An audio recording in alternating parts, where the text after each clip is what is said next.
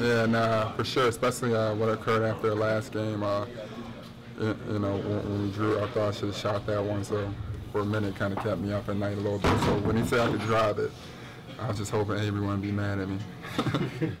just we, have run it, we've um, we've run it before. Um, you know, I had um, used the other one, um, the play before, and so we just wanted to get it into Evan's hands and. Um, and then Avery was had a had an option off of a single pin down after Marcus Thornton had um, curled his guy to try to create a little bit of havoc. But Avery has scored off that play against Denver to win or to big shot late. He scored off that play against somebody else, um, big shot late, and uh, and then you know Evan we, Evan has the option to drive, and I knew when I told Evan he had the option to drive, I knew that he was not probably going to uh, get rid of the ball. I thought he was going to try to take it and make a play. Celtics pull off an incredible comeback. Evan Turner hits a game winner as the Celtics beat the best team in the NBA in the Atlanta Hawks. They win 89 to 88 for their first win over the Hawks this year, I guess. Uh, this is the Garden Report, powered by lynda.com on CLNS Radio and Celtics One.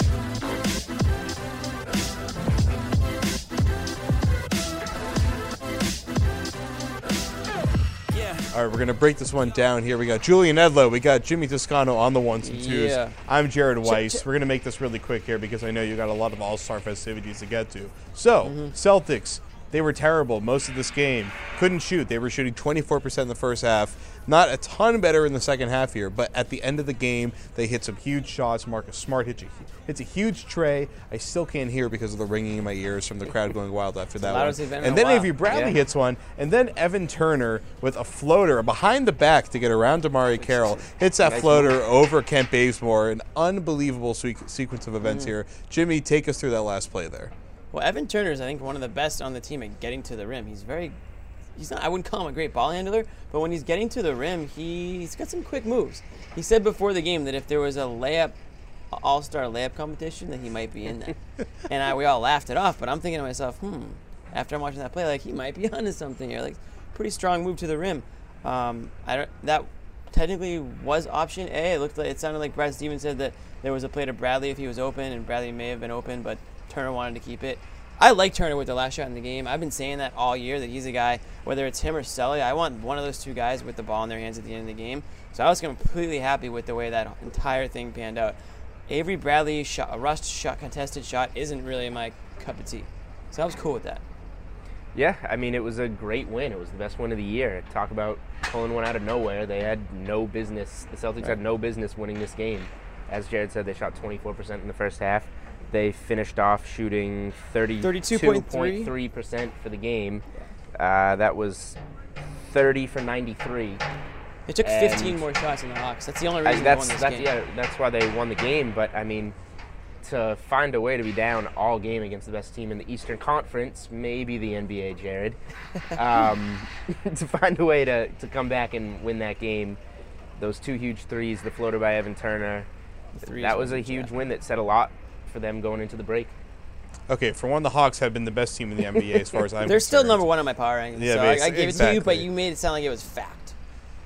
It's it's a, well, a little bit of fiction here, but it's pretty close. The records are almost uh, almost identical. They're starting five, just one player in the month. So right now, I'm giving the Hawks the yeah, edge. One giant player. Yeah, the Warriors are probably going to beat them if they met in the in the series anyway. But I mean, the Hawks were not spectacular in this game.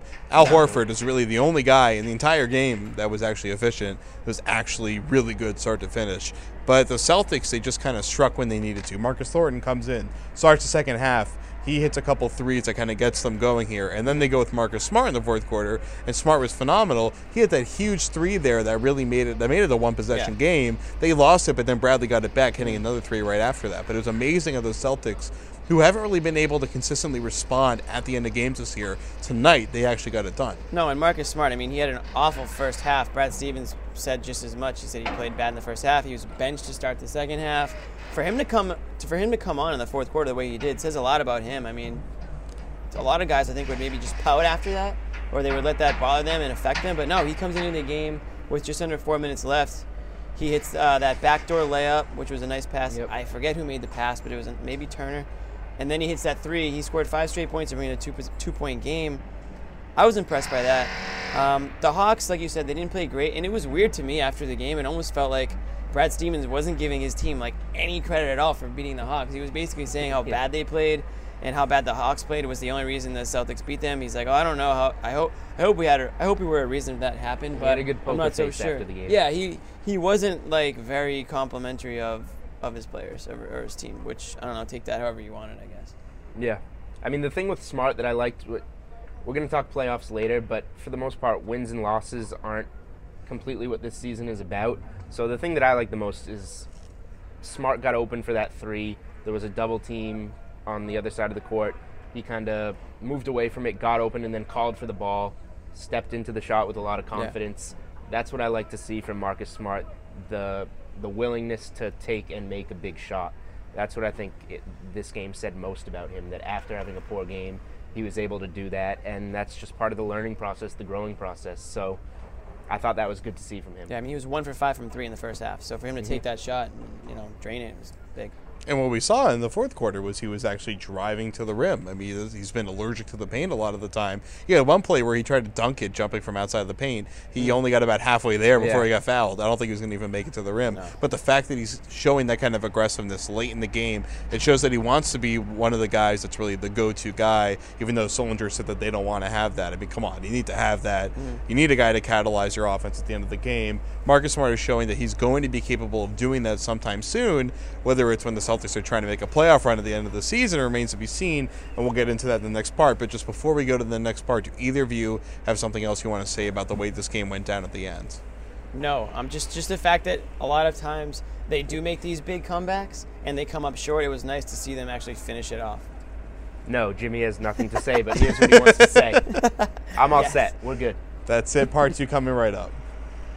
Yeah, I mean, I, I think it says a lot about my team trusting me and everything like that, and uh, playing super hard in that situation. And you know, you have to, you know, gain your, your teammates' trust and stuff. So, I mean, I think that's the biggest thing, and that's a big compliment. Enjoy your break. He hit that big three. Good game, son. Appreciate it, G. They're get a win for the break, boy. All right,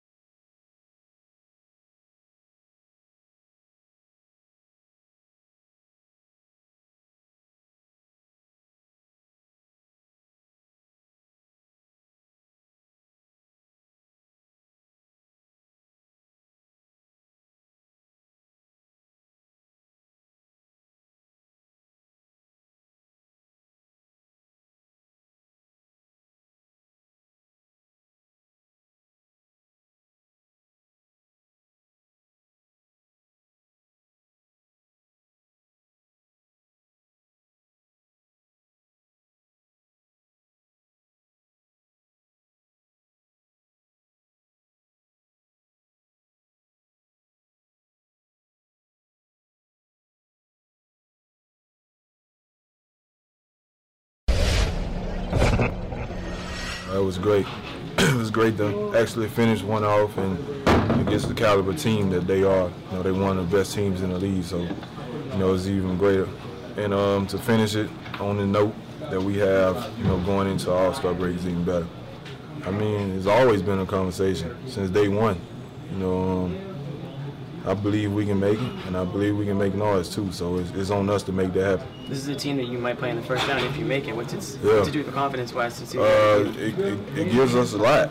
It gives us a lot, you know, um, knowing they can be beat on any given night. And we just have to play our basketball and stay the course.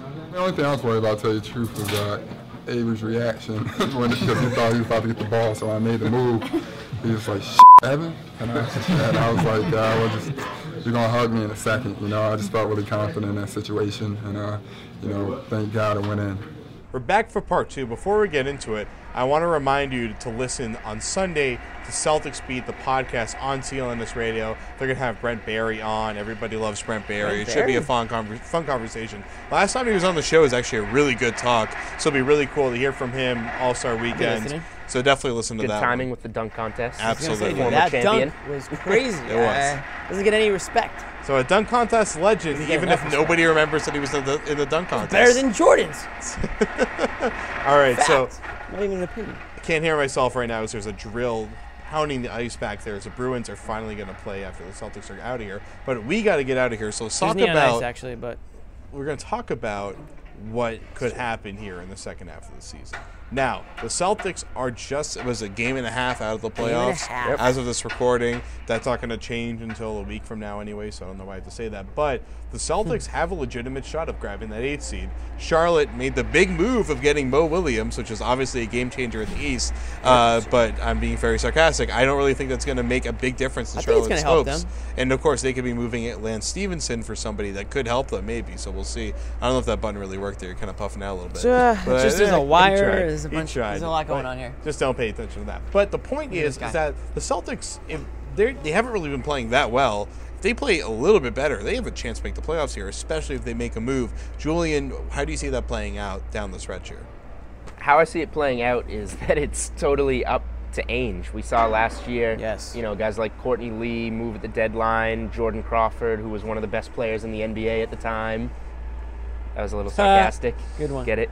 Very weak. Um, One of the but best players in China now. seriously- seriously though, it's going to be up to Ainge. If they keep this roster as is, and you have Brandon Bass and Tayshaun Prince and Marcus Thornton all contributing, and guys continue to develop, and Turner, guys like Turner and Smart get more comfortable in their role, you know, the playoffs are have a real chance of happening, and that, depending on your outlook, is a good or bad thing Yes. you know, their draft pick may not vary that much whether they're the eighth seed or one of the last couple teams out of the playoffs.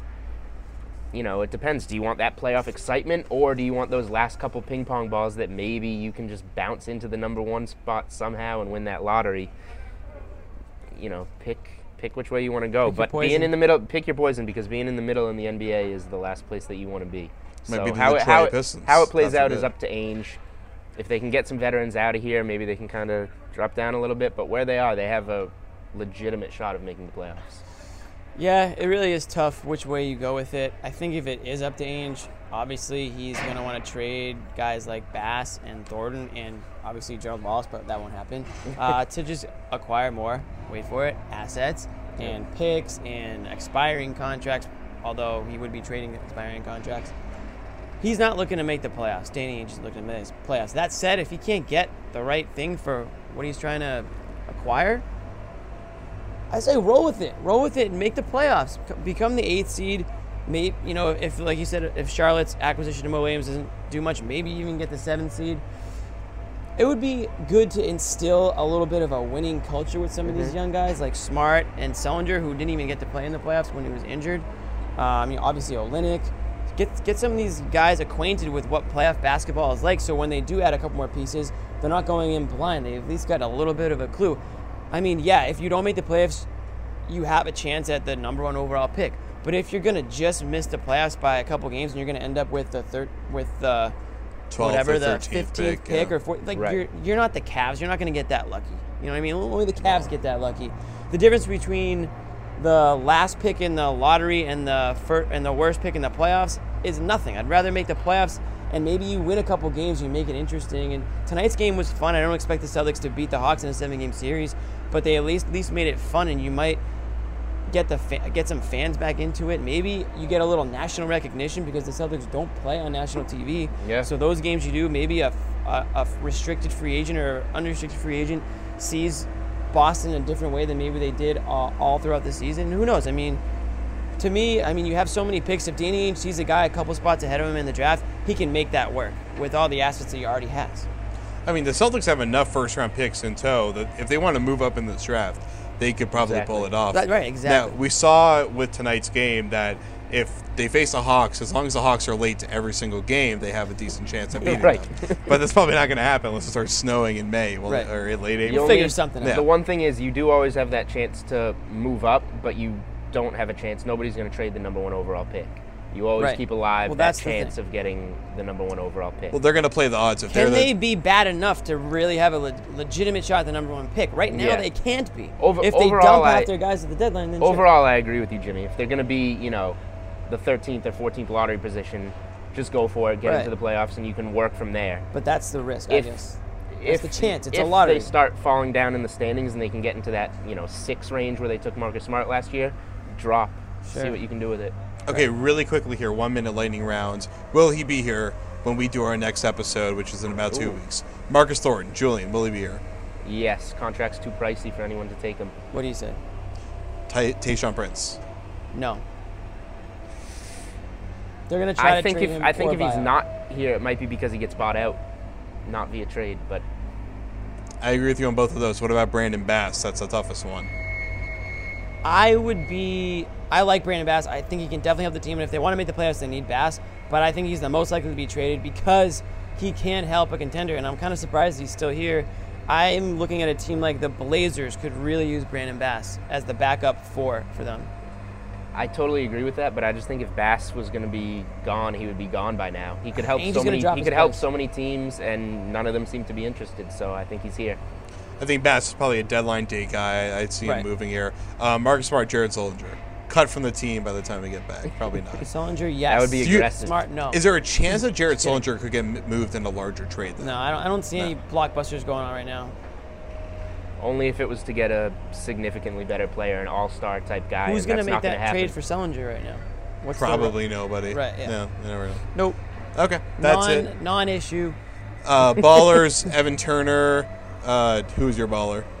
I was gonna say Turner too. Okay, good I enough. mean, he won the freaking game for him. He's the he won the freaking game. It's good enough. I'll do Sullinger just so Sully gets recognition for his great game. We barely talked about that. So we're not going to see you for a while. We're going to have a ton of coverage, though, from New York from All Star Weekend. So we'll be putting up lots of videos on the CLNS Radio YouTube channel, on CLNS Radio, on Celtics blog, on SB Nation. You're going to see lots of coverage from me, and I'll Photoshop these guys' faces in or something like that, that. from the video. I so, wish I was there. I'm not gonna be there. We'll see you soon. It won't be a little while until Celtics game, but we will be there when they have their next home game, and we will bring you more of the Garden Report that you love. So for Julian, for Jimmy, I'm Jared. Peace out. Um, I always feel like once I make a uh, change or move, I always feel like I have a defender where I want them. So uh, I went one way, cut me off, and I mean it's just pretty much a setup to get them on my uh, get them on my hip or get my shoulder past their hip to get a shot. So I feel like every time I make a change direction, I- I'm pretty confident I got somebody where I want them.